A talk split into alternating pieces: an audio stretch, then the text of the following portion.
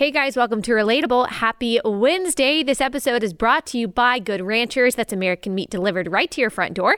Go to goodranchers.com slash Allie. That's goodranchers.com slash Allie.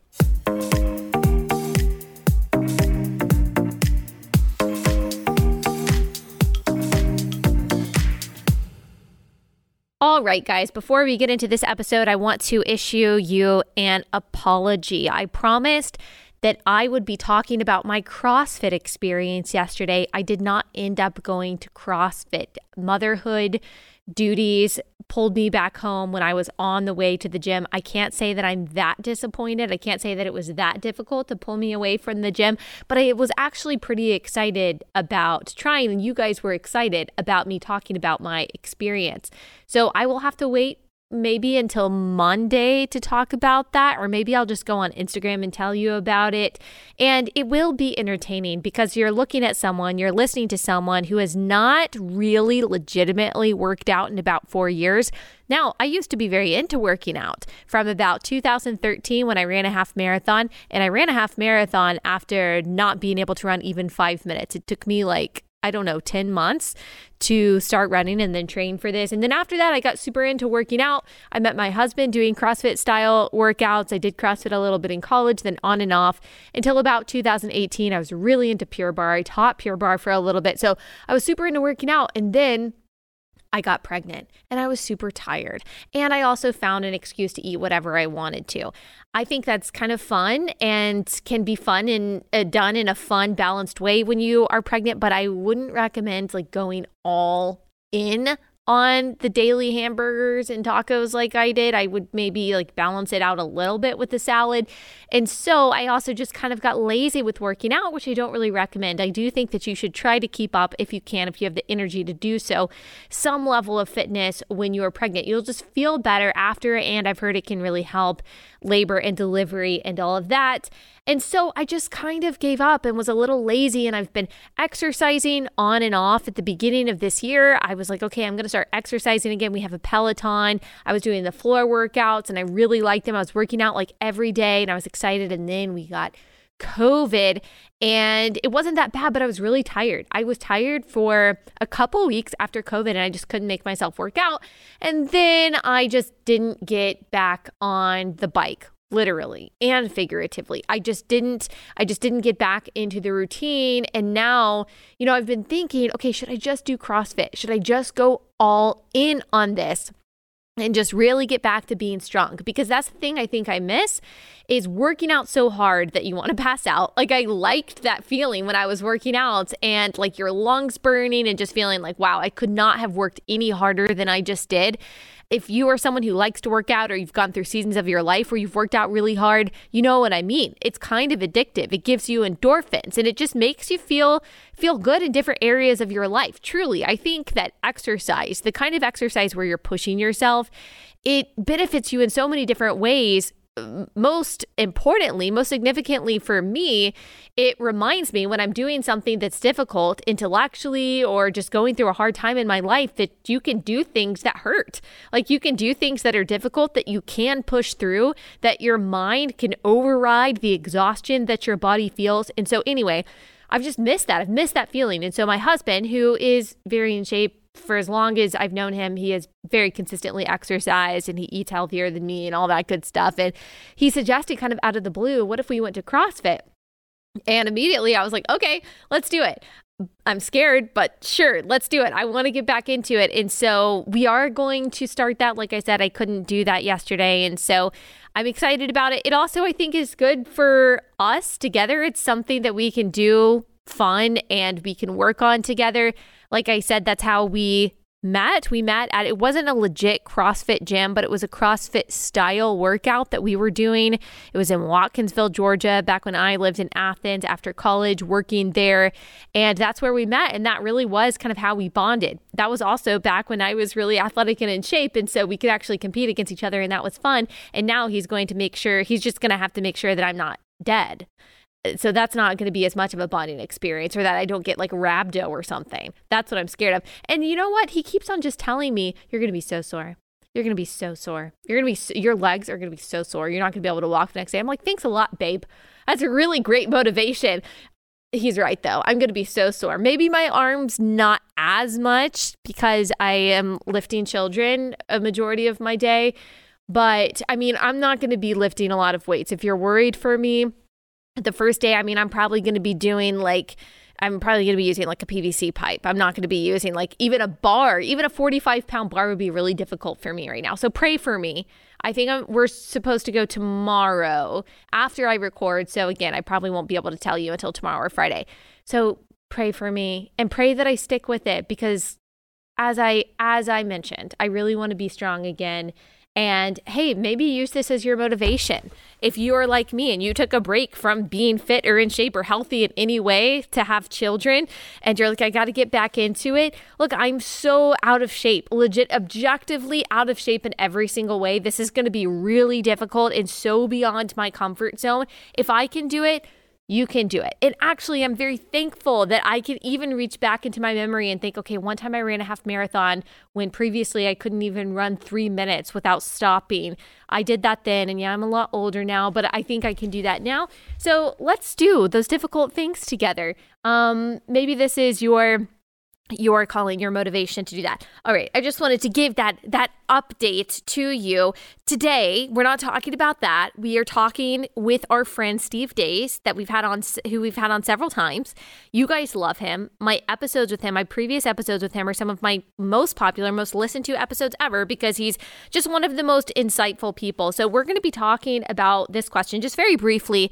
If COVID is making a comeback, Dr. Fauci is coming out from the shadows. Why is is that? What's going on? What's the future of these COVID restrictions? Are they are they coming back? And so we're going to talk about that briefly, but we're also going to talk about um, what is conservatism. He and I are both Christians. We are social conservatives, and yet we find ourselves in this coalition of people that don't have the same fundamental worldview as we do. And so, how do we balance like linking arms with people that we disagree with in big ways, but we agree with in other ways, while also staying true to our values and remembering who we are ultimately and primarily, which is part of the body of Christ? And so, what exactly does that look like? And he's going to give us some wisdom there.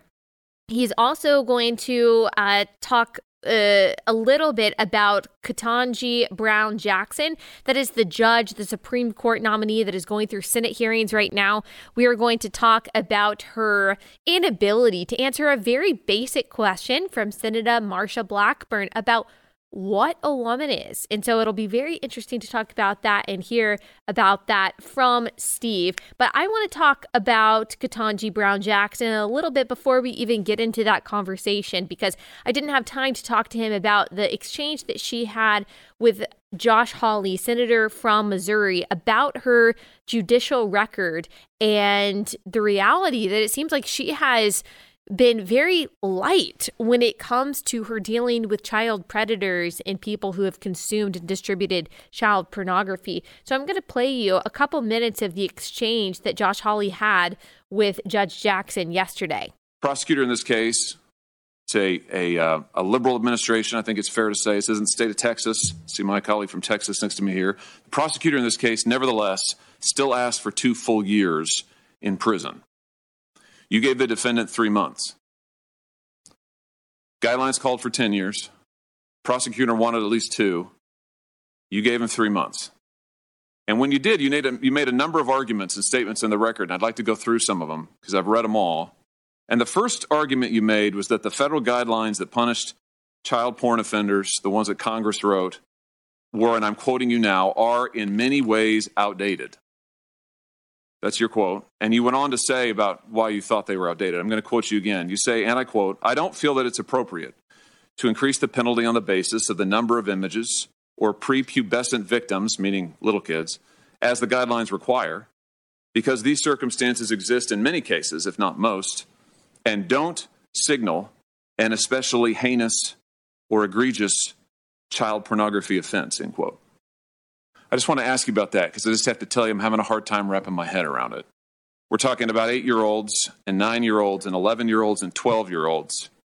He's got images of these. The government said added up to over 600 images, gobs of video footage of these children. But you say this does not signal a heinous or egregious child pornography offense.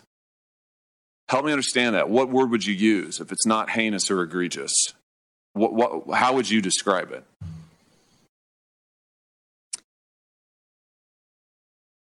Thank you, Senator, for letting me address the concern that you've put forward based on the record that you've reviewed.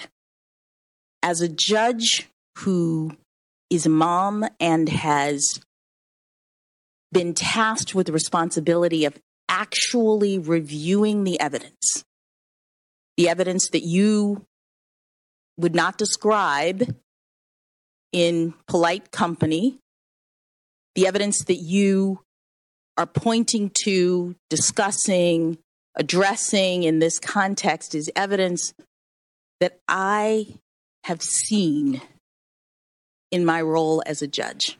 And it is heinous, it is egregious.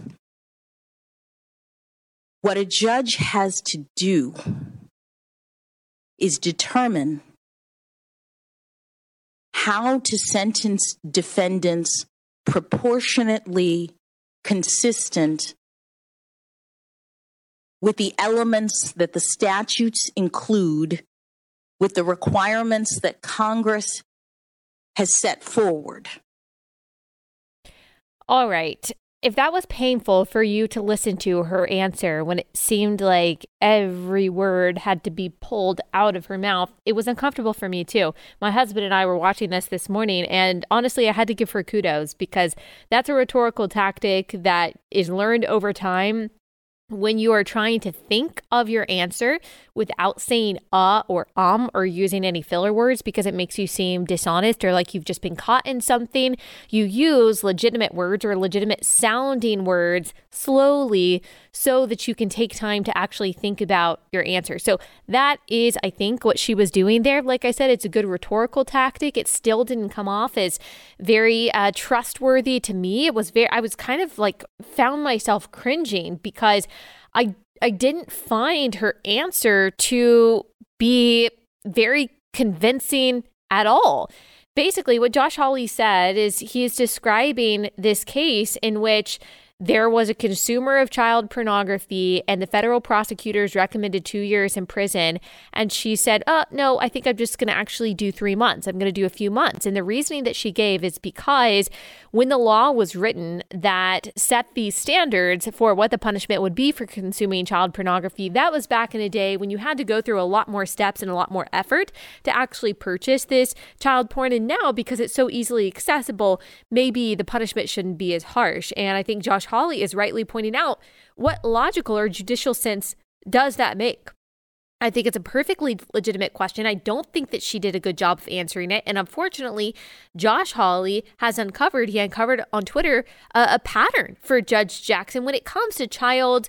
Um, when it comes to child predation and child pornography. And so I'm going to read you a few of those cases that he has cited publicly, and then I'll talk to you about the media response to that, which is just crazy. And so this is from CNSnews.com. Uh, there was a defendant, this is one case, a defendant distributed multiple images of child pornography, possessed dozens more, including videos. I mean, it just puts a pit in my stomach to even talk about this. It's just so difficult to talk about. And I don't it's it's hard for me to understand how more people aren't caring about this. So the federal sentencing guidelines for this case is 97 to 121 months in prison. The prosecutors recommended 24 months in prison. Judge Jackson gave the defendant 3 months in prison. And so this is the case that he's talking about. A second case, the defendant possessed 48 files of child pornography. Federal guidelines said 78 to 97 months in prison. First of all, I think the federal guidelines are off. I think it should be way more than that. Like, do you even know the abuse that we are talking about here? The prosecutor recommended the same 78 to 97 months in prison. Judge Jackson sentenced him to 28 months in prison. Third case defendant distributed dozens of images of child pornography, possessed over 600 federal guidelines, 151 to 188 months in prison. Prosecutor recommended 72 months, so even lower. Judge Jackson gave the defendant the lowest sentence permitted by law, 60 months. Fourth case defendant distributed 33 graphic images and videos of child sexual assault. And that's really what you're supposed to call it child sexual assault material, not child pornography, because there is no consent going on here. It is sexual assault. Federal guidelines 70 to 87 months in prison. Prosecutor recommended 70 months. Judge Jackson sentenced to the lowest sentence permitted by law 60 months. Number five, defendant distributed scores of images in children suffering sexual abuse. Federal guidelines 97 to 121 uh, months. Prosecutor recommended 97. Judge Jackson gave him 57. Defendant distributed over 100 videos of child pornography. Guidelines say 97 to 121 months in prison. Prosecution recommended 97 months in prison. Judge Jackson gave 71 months.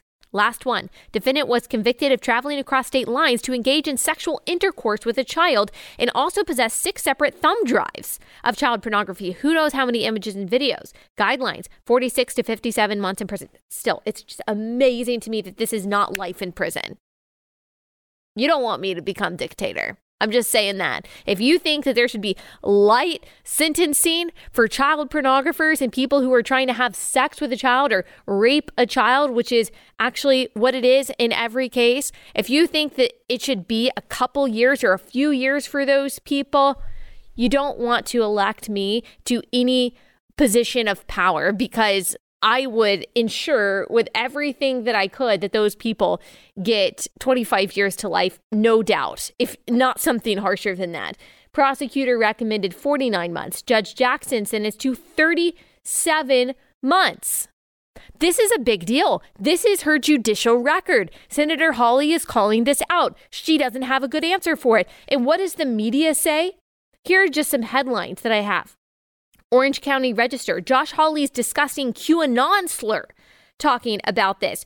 Yahoo News. Uh, Josh Hawley is on the verge of being senator from QAnon. So, because QAnon people believe that there was this like elite child sex ring going, global child sex ring going on in the world that Hillary Clinton was a part of. Apparently, anytime you bring up the reality of child sex abuse material or child predation and you question someone's judicial record on this when she is consistently giving lighter sentences, that's QAnon. That's a dangerous conspiracy theory, of course, trying to liken this to January 6 insurrectionists. I'm sorry, but if that's the argument you make, then maybe the FBI should be looking at your thumb drives. That's really troubling. If you are saying that talking about the existence of child sex abuse material is a conspiracy theory, then I'm a little worried about what you're viewing and what you're doing. A Business Insider. Why Josh Hawley's dishonest claim that Ketanji Brown Jackson was soft on child pornography is devoid of context. It's always devoid of context and without merit. Um, and then, of course, there are several. Uh, Maddow on MSNBC said that this was this was terrible. That he actually denigrated himself and not Ketanji Jackson.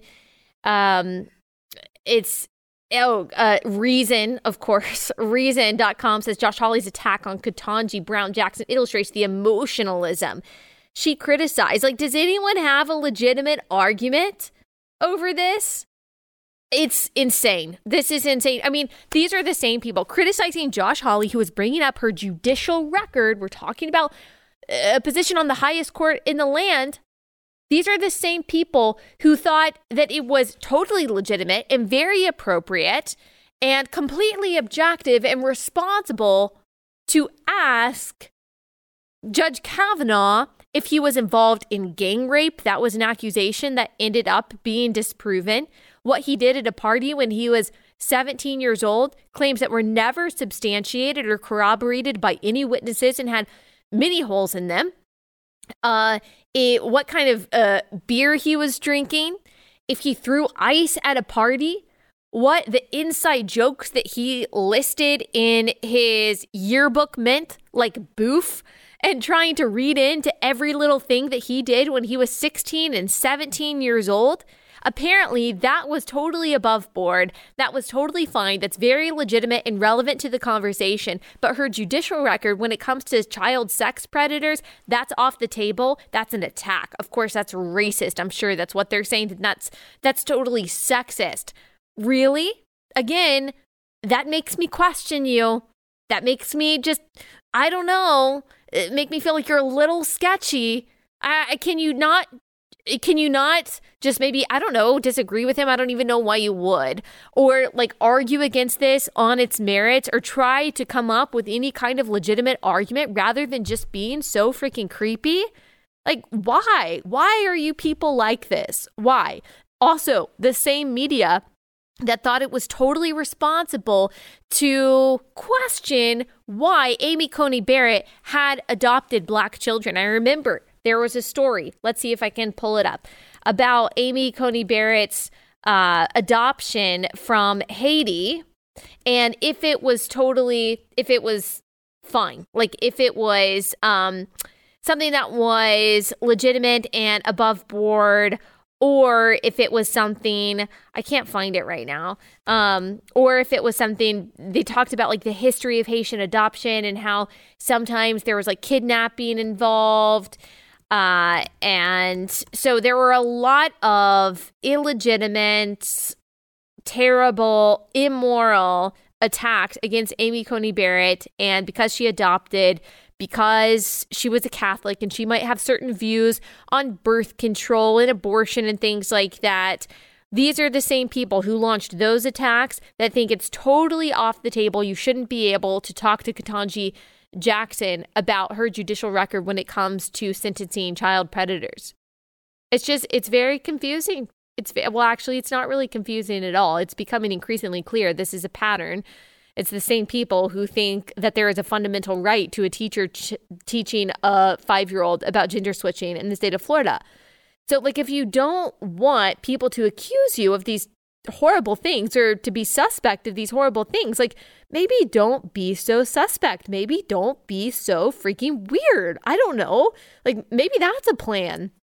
Good on Josh Hawley for bringing this up. He's going to get a lot of pushback. It's a legitimate line of questioning. Maybe there is more context. That's fine. But don't tell me that the Democrats are the ones that are being responsible and above board when they question the nominees. I mean, come on.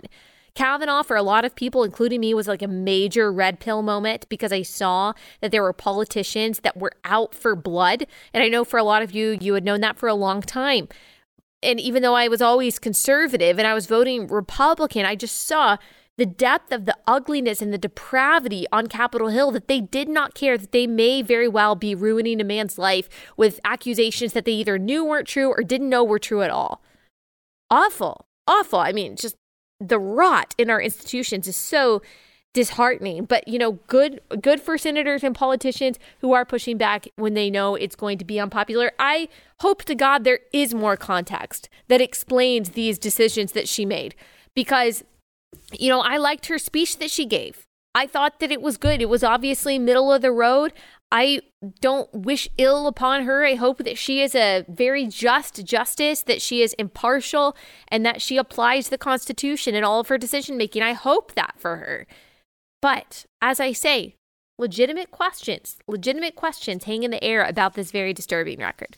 All right, now we're going to get into the conversation with our friend Steve Deace. Before we do, let me tell you about our first sponsor for the day. You know them, you love them. It's Carly Jean Los Angeles, one of my favorite companies in existence. They are a capsule clothing company, and so they've got really simple, beautiful, timeless styles, um, all kinds of dresses and sweaters and pants and even shoes and tops. I absolutely love their stuff. I'm a simple gal. You guys know I wear simple colors, not a whole lot of patterns. I just like stuff that's comfortable, that I know that I can wear in different seasons of my life, different seasons of the year. Carly Jean Los Angeles is just that. And the best part about them is that they're a company that holds a lot of the same values that we do. So you know when you are spending your money at carlyjeanlosangeles.com that you are not you don't have to worry about them turning around and spending your money on you know democrat political campaigns or funding planned parenthood and things like that. And so you can feel really good about the clothes that you're wearing. A lot of their stuff is made in america. I also love that.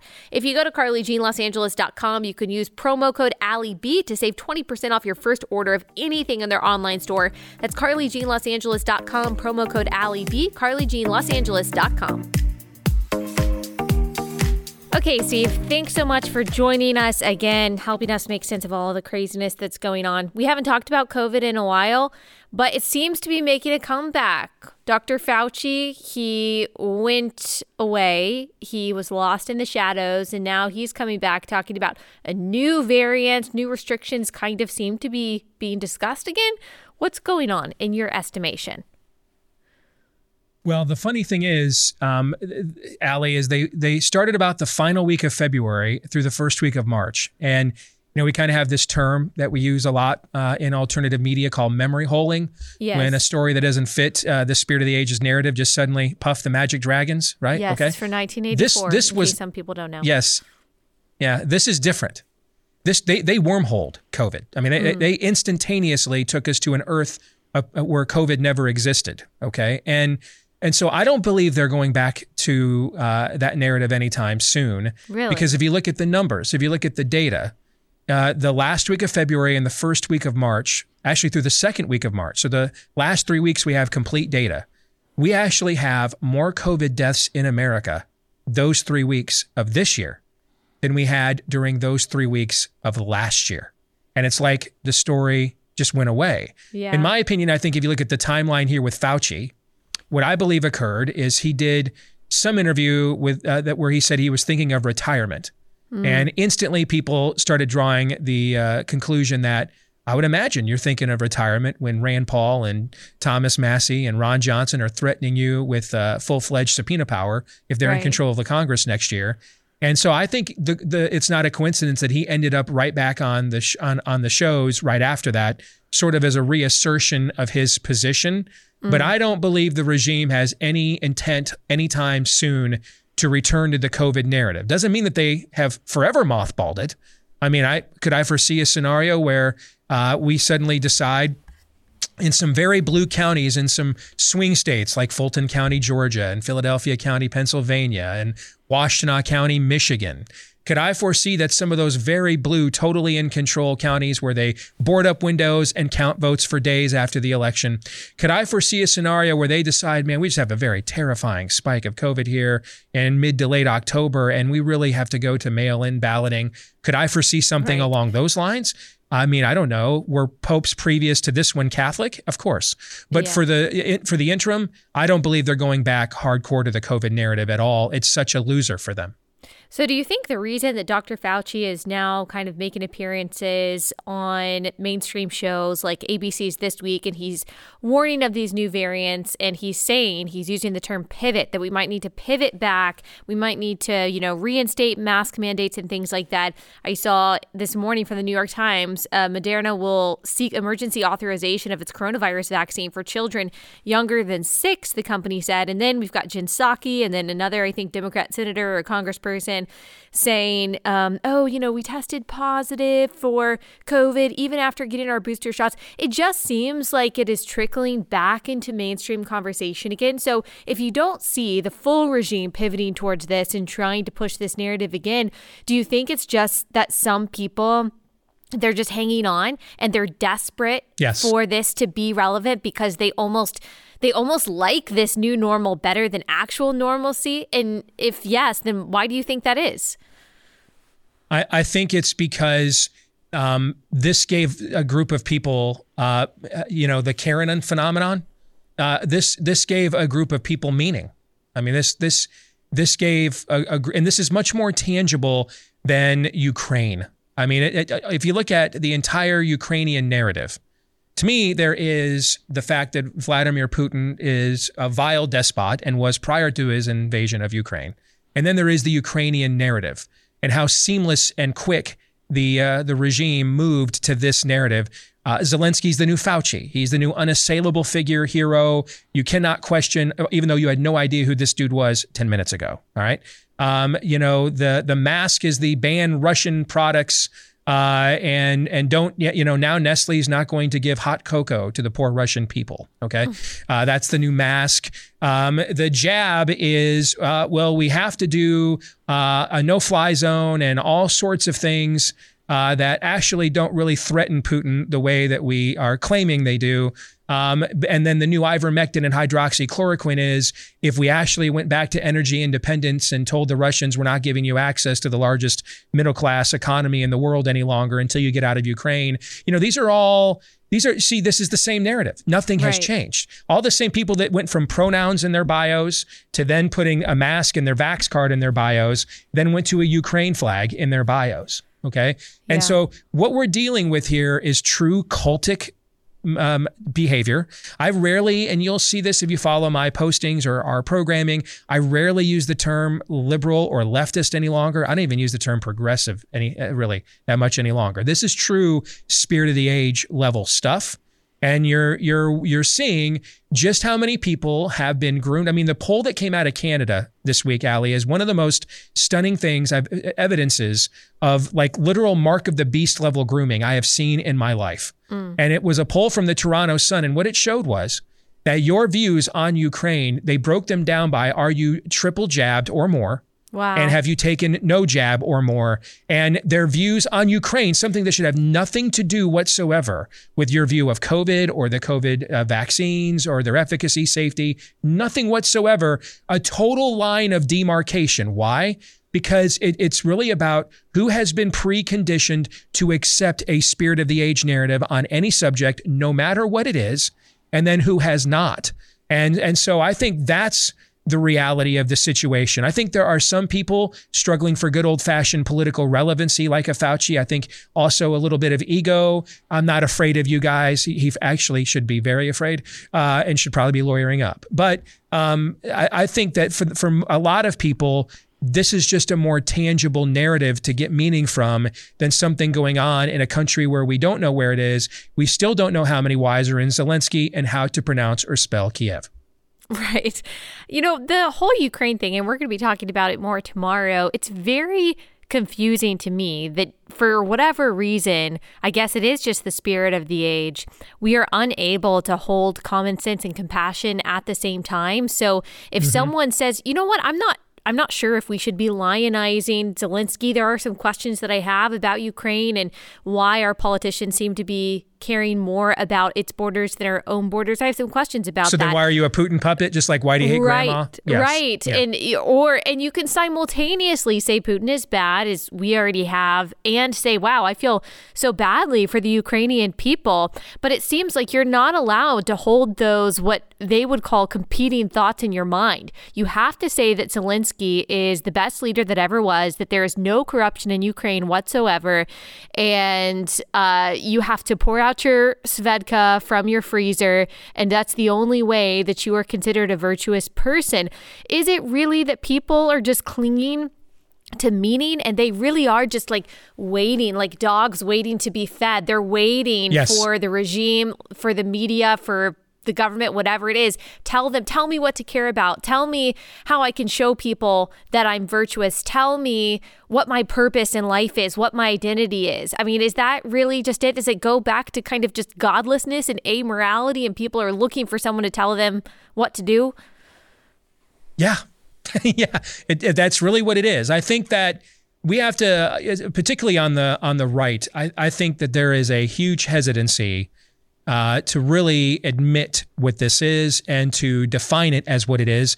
And I think, frankly, it's because the the much of the right has gotten more pluralistic and secularized. That's the whole debate we've had within our own company uh, over the last week that a lot of people have paid attention to. I, I think it's because the much uh, the you know we we used to see this lack of critical thinking or uh, attachment to some fundamental plumb line was largely correlated with the American left for a long time. Pardon me, uh, but that's not true any longer. It it still mainly comes from the American or the Western left. It is still their native habitat.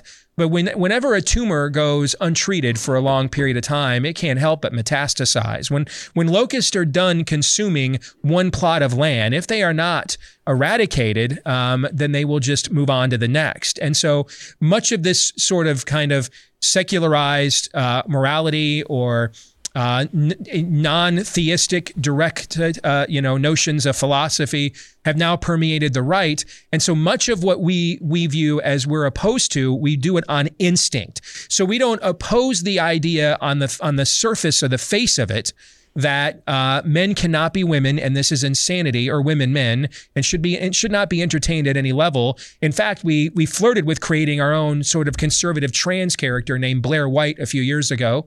Uh, no, instead we will latch on to an in, something that instinctively uh, insults our craven senses. Watching Lia Thomas pretend with an Adam's apple and uh, you know hills in the shoulders, pretend to be a woman and dust the chicks for two within, uh, by two seconds in a national championship swim meet. It's when our senses get instinctively assaulted that we instinctively, based on our just, you know, basic craven being just basically made in the image of God, even if we are philosophically godless, that is when the right tends to speak out.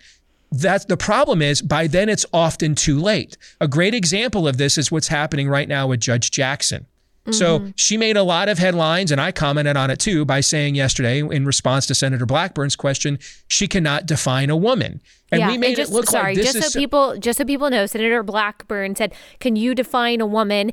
And she kind of laughed a little bit. The judge kind of laughed. You could tell she was uncomfortable, and she mm-hmm. said that she's not a biologist. So you have to be a biologist to say what a man or a woman right. is. Incredibly, the human race has existed all of these millennia without everyone being a biologist and yet knowing who carries the baby and who impregnates the woman. Apparently, you have to be a vet to know what a dog is. You have to be, I don't know, a a professional to know how to categorize anything. That was her response. It was pretty incredible. It was pretty incredible. It was also typical. Mm. I mean, she's joining an august body that a decade ago told us after 6,000 years it doesn't know what a marriage is. Right. That just a couple of years ago, including with Neil Gorsuch, who overall has been a good judicial appointment, but just a couple of years ago told us it didn't know what a gender is. He voted to codify this gender madness into law. And both uh, it told right. us 50 years it, to, it told us 50 years ago I, we don't know what a baby is mm. right? This is actually, it, it, has been telling us pretty much for the last 50, 60, 70 years since the Warren Court, it doesn't know what a constitution is. Right. right? So she's actually, this, she's at home. That's her, she belongs in that natural habitat. But mm-hmm. the, the problem is for so long, we didn't defend our fundamentals that we tend to now we, we keep on the right we keep trying to dam the river down the stream mm. and the problem with that is is that you'll stop some of the water but you can't stop it all because by that point in time, gravity, inertia, the laws of physics have taken over and it's gained too much momentum. That's why you dam a river at the source.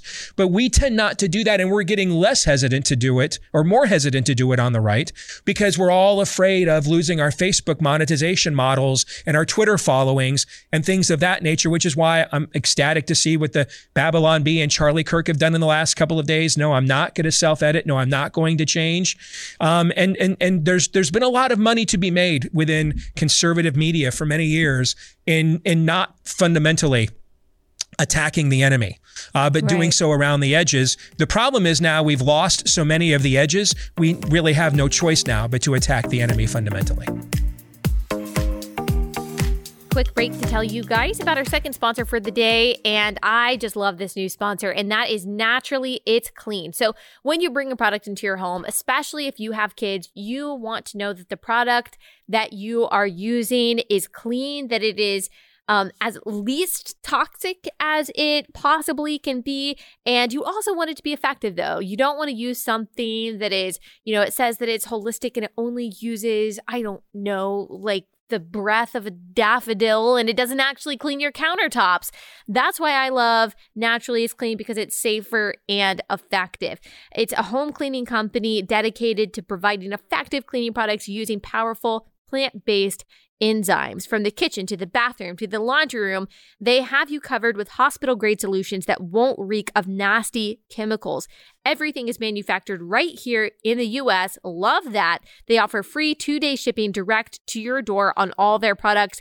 I recommend Allie's four pack of the Essential Starter Kit. It includes four of their top products just to check it out, see if you like it, see if it works for your family. Certainly works for our family. We use it every day. Simply visit naturallyitsclean.com slash Allie. Use promo code Allie for 15% off. That's naturallyitsclean.com slash Allie. Promo code Allie for 15% off.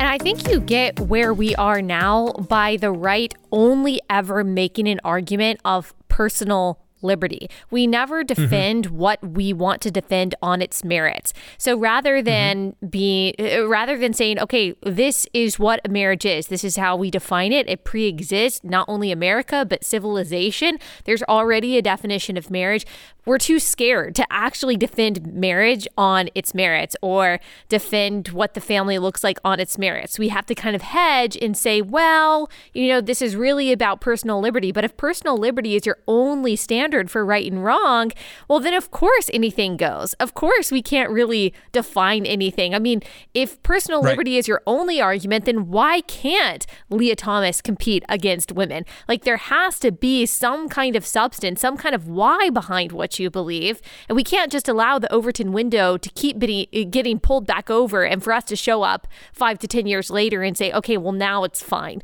because it's too scary to say otherwise. So before we get to Judge Jackson, because I, I, I want to play another clip for her, can you summarize? because I think that you have such great insight into this, and this is a debate that we have been having within conservatism. What is conservatism? essentially what is it how would you how would you define it there seems to be serious disagreements about this to me uh, the a word means what its root word means okay and so when jesus says no one is good but god what is the root word of good god okay that's why good and godly are considered, well, they were previous to the last 20 years to be direct synonyms. So a word is what its root word means. Conservatism is not an ideology. It means to conserve. It's right. a it's it's an observational science. It means so what is it I'm trying to conserve? What is it I'm trying to conserve is what history has revealed and history's author and finisher has revealed throughout time to be what is good and what is true and what is beautiful for hu- the human condition and human flourishing as best we can east of Eden in a fallen and sinful world. That's what it means. Now, the problem with that is, and, and this is, and, and issues and dilemmas like what happened with Dave this week within our company, these are going to become more, uh, more uh, apparent as, as, as, as the opposition to obvious spirit of the age Marxism grows, it's going to become more diverse. I mean, we're living in an era where Bill Maher and Ben Shapiro are sitting down smoking pipe, peace pipes. Right. Okay, we're living we're living in an era where I'm playing Russell Brand clips and like nodding my head. Oh, okay? right. I'm liking so, every single one of his posts on Instagram. Yes, yes. And so I think we have to understand that one that is good.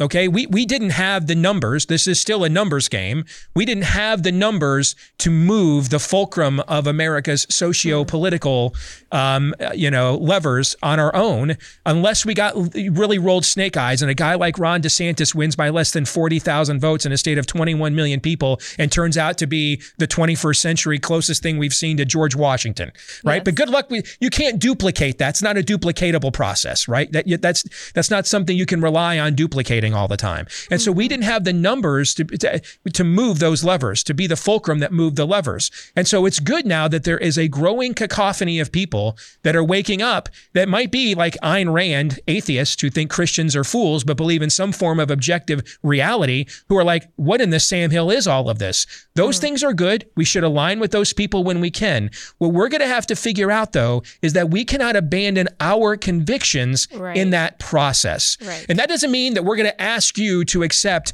the Heidelberg or you know Catechism and the Westminster Confession, and that there you know there's only a triune God. You know we would prefer you did. We have those views because we believe those are the ultimate truths, and we will never you know uh, come off of them, and we'll discuss them with you anytime they come up, and we'll be bold in discussing them anytime they do. But that's not a qualifier into you aligning with us over shared concerns. Just know that if you put that qualifier on me, I will not honor that. And I think right. we're going to have to that's that's really what it means to be in the world and not of it. And as this coalition expands and becomes more pluralistic, we're going to have to also then make sure we hold on to our distinctiveness, Allie, so that the the salt doesn't lose its flavor. There's a there's an issue here though that I think we should address. And that is we're dealing with a generation of Americans. I'm going to be 49 this year. All right. So I'm the firstborn from the sexual revolution. My mom got pregnant with me at 14 from her high school senior boyfriend Roe v. Wade happens when she, a couple months later when she's 15, and she debated whether to kill me or not, and then decided not to. All right. Mm. I grew up with a. She then, when I was three, married a stepdad who never really took me in. Uh, and um, uh, and was very abusive. We were on food stamps, government cheese, reduced lunches in schools. Okay, so so I'm a product of of the sec- what the sexual revolution did to America. I then grew up to be a byproduct of it. All the exposure to porn and uh, premarital sex and everything of that nature. And and I think what's happened is because the sexual revolution and and what's and, and what's and how comprehensive it is it, it became it's tainted almost every household in America. Yeah. And I think there are a lot of households with a lot of people who are who are really wrestling with, hey man, last night I I gave into temptation again and I was watching porn after the wife went to bed. I can't take a strong stance on this. And I think or or you know, I've got a loved one who's gay and and you know, I, I just feel like I'm compromised in this area. And I think mm. there's this is a demonic fallacy. We are all compromised. Even if you're not compromised in this era, area, you are compromised in another. Otherwise, you would need a savior. All are like sheep and easily led astray. All of us have sinned and fallen short of the glory of God. If we succumb to the idea, now that doesn't mean, by the way, if you're struggling in your personal life with with sin, don't run for elder of church. Okay, don't go to seminary. That doesn't mean there aren't areas or things that you are you have morally disqualified yourself from. Okay, but in general, if we wait to say uh, not until I have I've reached a certain moral standard will I feel qualified to speak up on something that is clearly evil and wrong and destroying people, then we'll never speak up because none of us can achieve that standard. None of us are are are good enough. That's why we need a savior. And so I think there's a lot of people with, uh, within our ranks who, because of their own personal struggles, are feeling, and I don't, and, and maybe they're afraid those things will come out. That's why, man, I just let all my errors out. I, I tell everybody everything I'm doing wrong and everything that has gone on in my personal life that I've screwed up, provided it doesn't, it doesn't break a confidence with somebody else. Um, I'm just brutally honest because, of course, I'm, of course, I'm not morally qualified. I was not a virgin on my wedding night. I mean, there's a reason my wife went in. What her her her major in to be a therapist at Liberty was issues dealing with sexual dysfunction, and it wasn't just her husband's; it was her own. I mean, we were we we met as pagans. Our mutual sexual dysfunction was a primary thing that attracted each of us to one another. Okay. So, I mean, the idea that any of us are perfectly qualified and without any sin to stand up and speak out on what is right and wrong, that's a fallacy. None of us will reach that uh, level, and you're listening to the accuser. The right. question is, are we are we speaking out self-righteously and hypocritically without recognition of our own sinfulness? And are we doing so in order to impose some sort of moral standard or because we are trying to stop people from making the same mistakes that were made either against us or by us? What's our motivation here? That's what we should be wrestling with as our motivation far more than our qualification. Okay, our next awesome sponsor is Crowd Health. I really love this company. I talked to them on the phone a few weeks ago just to kind of get a feel for what they do. And I just think their mission is awesome. So, right now, there are 250,000 people with health insurance that went bankrupt last year due to medical costs, and there's nothing stopping insurance companies and hospitals for continue to from continuing to raise prices. This is a problem for a lot of Americans, and that is why Crowd Health exists. It's not actually health insurance, and that's why it works. With insurance, you pay huge premiums, you pay high deductibles on top of the thousands you pay to keep your plan, and then you end up paying thousands more for before insurance kicks in a cent. Um, Crowd Health gives you a new way to pay for healthcare. No doctor networks, no huge premiums or high deductibles, no surprises. It's putting the community back in community healthcare. All you have to do is pay one low monthly total to fund your account and get access to the Crowd Health community. Less than $200 a month for most people. 100% of your monthly contribution directly funds and reduces the healthcare costs of the community. You'll pay the first 500 of a health event. The rest gets submitted to the Crowd Health community members for funding. Unlike insurance, you're not limited by doctor networks when looking for care. So go to joincrowdhealth.com. You can use promo code Allie, you can get your first six months for just $99 a month. That's almost 50% off the normal price and a lot less than a high deductible healthcare plan. This could be a great solution for your family. Go to joincrowdhealth.com. Use promo code Allie at sign up. Crowd Health is not health insurance, it's a totally different way of paying for healthcare. Term and conditions may apply. Go to joincrowdhealth.com. Yeah, and I think when it comes to conservatives, and as you said, becoming more pluralistic and having the courage and the qualifications, um, even if they're you know self-imposed, to speak out about the things that we know are good and right and true, we also have to decide what what conservatism or what this coalition maybe it's not even conservatism what we are mm-hmm. for because you are describing, you know, linking arms with people like Russell Brand. You probably agree with a lot of self described feminists when it comes to men not being able to be women, but obviously we disagree with them on abortion. So I have found myself linking arms with people that I adamantly disagree with when it comes to some of my, you know, most closely held beliefs. But the question becomes, what are we? So I know what we're not. Like, we're not insane. Mm-hmm. We're not woke. We're not anti reality. we're not left wing authoritarianism. Right. That's true. That's probably true of you and me and Russell Brand and, you know, Chris Pratt, whoever. But what are we? What are we for? Like, okay, we've got to build something because the left is really good at organization. They're really good at mobilization. They're really good at coming together and saying, this is what we're going to build. We are going to infiltrate all of these institutions. We're going to re- remake these institutions into our image. And we are really good about articulating why that's wrong. We're not necessarily good at, in general, at coming together and building up. And I feel like one of the reasons is because we don't actually agree in this pluralistic coalition what our foundation mm-hmm. is. You really can't build a house mm-hmm. without a foundation. Of course, you and I believe that the foundation yep. is at the very least biblical morality, even if someone doesn't believe that Jesus is the only way, truth, and the life.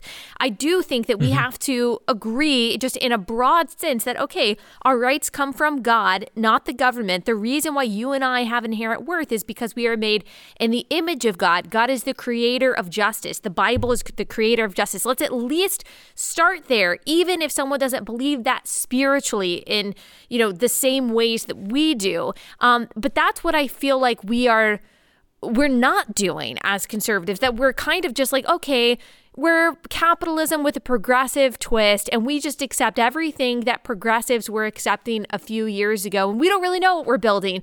But we are getting a lot of views when we talk about these crazy stories coming from the left but it does seem to me like we have to agree on okay, where do we start from? And then how are we going to build from there? I like the numbers. I like that there's a broad coalition. I like that there's a lot of people with a different worldview that are against the same things at me as me. But I do worry at the end of the day are the moderates that we're talking about, who I love. I love Bari Weiss. I think Douglas Murray has a lot to contribute. I think Russell Brand is awesome. I love those people. But at the end of the day, like, do they hate me and my worldview just as much? Like, are we agreeing at all on the starting point and what we're trying to build? Are we just the same anti? I don't know. I don't know the answer to that. This is a this is a you've made a perfect argument here about the dilemma and those who have not learned from history are doomed to repeat it. A, a, a different variation or proto version of this was tried when I was a kid and probably before you were born with the original religious right. All right. So prior to Roe v. Wade, Catholics had never voted majority for a Republican ever in American presidential history. Never happened. Not even for Eisenhower. Never happened. All right. Um, and then since Roe v. Wade, what's happened is every time Republicans win a majority of Catholic votes, they win a presidential election, with one exception, the hanging Chad election. And then every time that they don't, they don't. All right. And so what happened is post Roe v. Wade, a new coalition was formed. All right. Uh, Catholics started considering voting Republican for the first time over the life issue, and evangelicals put down Hal Lindsey's late great planet Earth that the world's going to end in 1988 long enough to realize we got to confront this evil in our midst right here in 1980 and 81. Okay. And they formed this coalition. The Catholic Paul Weyrich, who started the Heritage Foundation with men like Protestant leaders like D. James Kennedy and Adrian Rogers and uh, Jerry Falwell Sr. And it became the most potent political force for the next 25 years in America, known as the values voters, religious right, whatever you want to call it. But to do that, they had to align pluralistically within the Republican Party with it uh, align with people like Barry Goldwater, who thought religious the religious right was a crock, even though he might have agreed with a lot of we might have agreed with him on a lot of issues. And what they learned though was what the dilemma that you, what we learned the wrong way, unfortunately, is we we thought we were building a big tent. Instead, we built a big tarp. Let me mm. explain. A, a tent has stakes in the ground so that the center can hold when there is when the wind and the rains come. That makes it a shelter. Hmm. A tarp is something that when people see the storm, they just indiscriminately run into for cover. It can flop around, it can it can lay on the ground, yeah. okay, but there is no foundation to it. And so what happened is they aligned with a lot of these corporate entities and other entities because the enemy of my enemy is my friend, but there was no valid thing actually tying them together. The proverb, can two uh, walk arm in arm lest they see eye to eye, proven true once again. Let's not make that mistake here again. So how do we not make it? We have to establish some plumb line here. And the and the and the good news is is actually the hardest plumb line of them all to establish is actually the one that's the most readily available right now. What is true? Let's start there. And what we started with before were in the previous generation, the religious right did was Democrats are bad and have to lose no matter what the cost, even if it means nominating Mitt Romney, John McCain at all. They, that was, and that coalition has collapsed, doesn't exist any longer. And right now, our audiences probably trust Russell Brand, Bill Maher more than they trust uh, John Cornyn, Mitch McConnell, uh, Kevin McCarthy. I, I, could go on and on. True. Okay, and so that co- that, that coalition has failed. I think there's a new opportunity here to begin with. What is the truth? Because and now we're playing in an arena for us as Christians. We're the home team here. Okay. Mm. And, and and because this is the arena that we have struck. I'm just going to tell you, Allie, I've been working in this movement and industry longer than you because I'm older than you. What has gone on within our company and the controversy over it, internally and externally, since what happened with Dave Rubin and his announcement last week, is the most honest conversation that has taken place within conservative media in my 15 years working here, and I can't think of a close second. Hmm. See, we have a tendency to not want to be honest. We have a tendency to want to counter our own. Our, how many times did we see over the, the trite headlines that we all rallied around? Democrats, the DNC doesn't have any money. Look at how much money the RNC has. Well, that's because Democrats figured out that the DNC cooked the 2016 election for Hillary to win, so they stopped giving it money. So they just give millions of dollars to flake candidates like Jon Ossoff directly now. And, right. and then they turn around and kick our butt. See, we have tried to counter with our own talking points. We try to counter with our own win win for the Gipper speech, not with the truth. Mm. And what's happening right now, as I think you're seeing God in the culture, has put his thumb on the scale and says, you know, we're going to let the lion out of its cage. We're, we're going to let the truth have its way. Now, the truth makes for some strange bedfellows. And right now, there are people that we have voted for that don't want to hear a lot of these truths. Not necessarily because they agree with Lia Thomas swimming with women, but because they don't want to have to act on it and confront it. Mm-hmm. All right. And so right now, I think here's our new coalition, and here's what we are we're truthists. Where is the truth? Whoever is speaking truth, we're with them at that time. When they cease speaking truth, we're not. When mm-hmm. someone was not speaking truth before, but they're speaking truth now, we're with them now. Where we're, we go, we migrate wherever the truth is. It doesn't mean we just give up whole cloth political activism. Even in a, we live in a partisan country. We cannot avoid that. Let us not be like the people you and I were talking about 20 minutes ago who cannot hold competing thoughts. Okay. But it does mean we've got to understand what time it is here. We uh, got to be sons of Issachar, men who understood the times and what to do about them. I think what you're seeing when you get outside the R versus D and R versus L paradigm you are seeing God move in a mighty way to expose real truth in this culture that we have tried to cover in talking points and political propaganda and slogans for decades. And now that can be a painful, harsh um, existence. The, the, you know the sword of truth is a double-edged sword. Okay. But the truth is having its way. If you're willing to accept that and understand that may take you into some uncomfortable places, that may force you to uh, compel you to align with people you wouldn't have in the past, but then you may have to confront those people later on when they want to vi- when, when your conscience is violated. If you're comfortable with being uncomfortable, this is actually a pretty exciting time. Right now, though, most of us are not comfortable with being uncomfortable. And so we're seeing the old R versus D, R versus L paradigm blow up in our midst. And we're, and we're kind of in no, there, nothing good can come from Nazareth mode. We, we don't want to see what new thing that is, that God is doing right now, uh, because it doesn't look like the old thing we're accustomed to. Uh, I would urge everyone within the sound of my voice right now, get comfortable with being uncomfortable and you'll see that God is actually moving very mightily. It, it, it, this is that things are kind of from a truth perspective going well. They're yeah. just not going as we planned.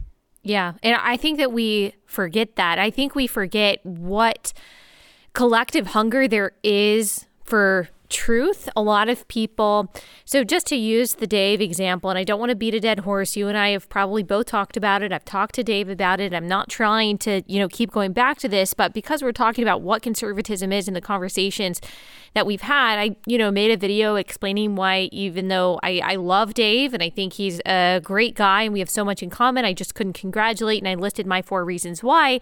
The interesting thing was that I got several messages from people who I know did publicly congratulate him who messaged me and said, Thank you so much. Thank you so much for that video. I found myself agreeing with you, or I agreed on two of those points, but I didn't want to say anything. But now that you've kind of articulated why you believe what I believe, now I'm kind of considering my position. I'm kind of considering what I said publicly or where I am. And so I'm just using that as an example of you never know what effect and what contagion you can start by saying what you know is true or what you sincerely believe in. There might be a lot of people who you think disagree with you who actually they just don't know, or maybe they're afraid mm-hmm. to say their public opinion. But when you kind of give them cover and you're the first one, hey, I'm going to shift the Overton window back over. I'm going to pull us back. I'm going to go even farther than some of the other people are by saying, actually, I'm going to go back to creation for my argument. Then other people feel, well, okay, I can kind of inch my way back too. Maybe there is a rational, compassionate reason mm-hmm. to believe the unpopular thing. You never know who you are begetting your courage to by standing up for what you know is true or what you believe to be true, right? Uh, sister, all I can say to that is testify. Yeah, uh, every word and amen. Yeah. Well, thank you for you being well. one of those people. Um, you're so wise and you have so much discern- discernment and you articulate it so well without any kind of we always are impressed after we're done recording you never say uh you never it's because say, i have made a um, crap ton of mistakes and tried to learn from them Allie. that's why well yes. you are you are a gift a gift to the movement and to our show so thank you so much steve for taking the time to come on today that's very sweet and kind and uh, likewise and same to you. thank you. you thank you so much you bet all right, guys. Hope you enjoyed that conversation. We'll be back here tomorrow. We're going to be talking about the the biolabs in Ukraine. I think that's what we're talking about tomorrow. That could always change, but I think that's what we're talking about. So you have that to look forward to. Uh, before we get out of here, let me tell you about our last sponsor for the day. It's an awesome one. If you haven't tried it, you really need to. It's called Dwell. It's a Bible app. It's inspired by the psalmist command to hide the word of God in our hearts. Dwell has a, built a beautiful listening and reading experience for the scriptures. They've got over a dozen new recordings of the Bible. They've handpicked voices that will engage and inspire you. They've got all your favorite versions of the Bible. My favorite is ESV, but they've also got NASB, NLT, KJV, and more. They also have a read along experience, which lets you read big, bold text accompanied by beautiful background art while you're listening at the same time that helps you really retain what you're taking in and hide God's word in your heart, really meditate on it and even memorize it. So to get started with Dwell, go to dwellapp.io slash relatable, get 10% off a yearly subscription when you do, or 33% off Dwell for life. That 33% off means you save $50. Make sure to visit dwellapp.io slash relatable, commit to scripture for the rest of this year or for life. Again, that's dwellapp.io slash relatable right, guys, thanks so much for listening. As always, if you love this podcast, please leave a five star review wherever you listen and make sure to subscribe on YouTube if you have not already. We will see you guys back here tomorrow.